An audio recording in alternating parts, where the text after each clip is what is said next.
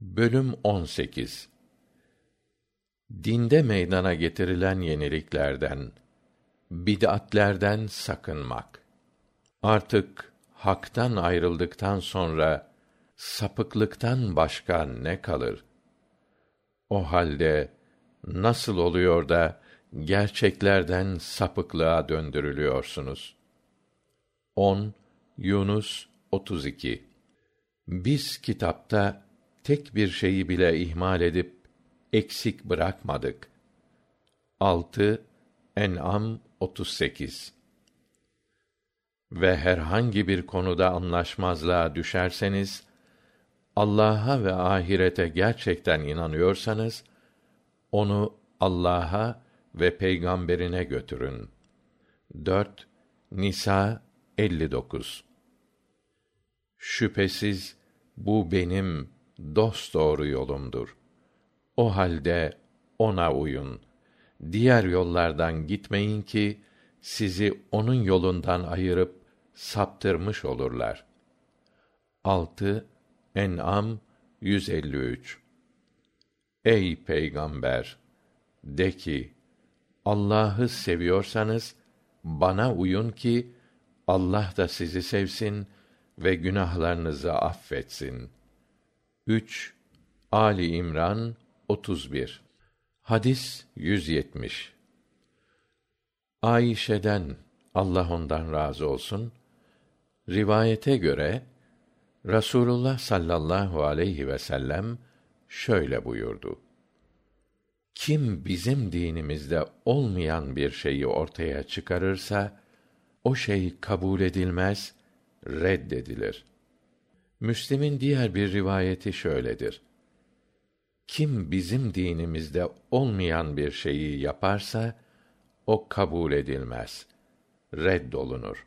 Hadis 171. Cabir Allah ondan razı olsun şöyle demiştir. Rasulullah sallallahu aleyhi ve sellem hutbe verdiği zaman gözleri kızarır, sesi yükselir. Düşman sabah akşam üzerinize hücum edecek. Kendinizi koruyunuz diyerek ordusunu uyaran komutan gibi öfkesi artardı.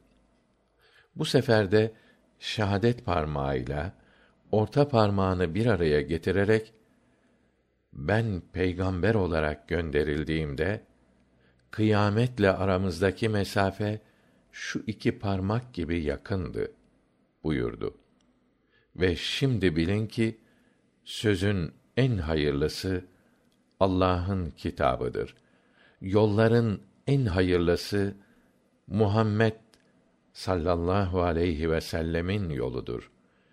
İşlerin en kötüsü din adına sonradan ortaya çıkarılan bid'atlerdir. Her bid'at de sapıklıktır dedi ve şöyle devam etti.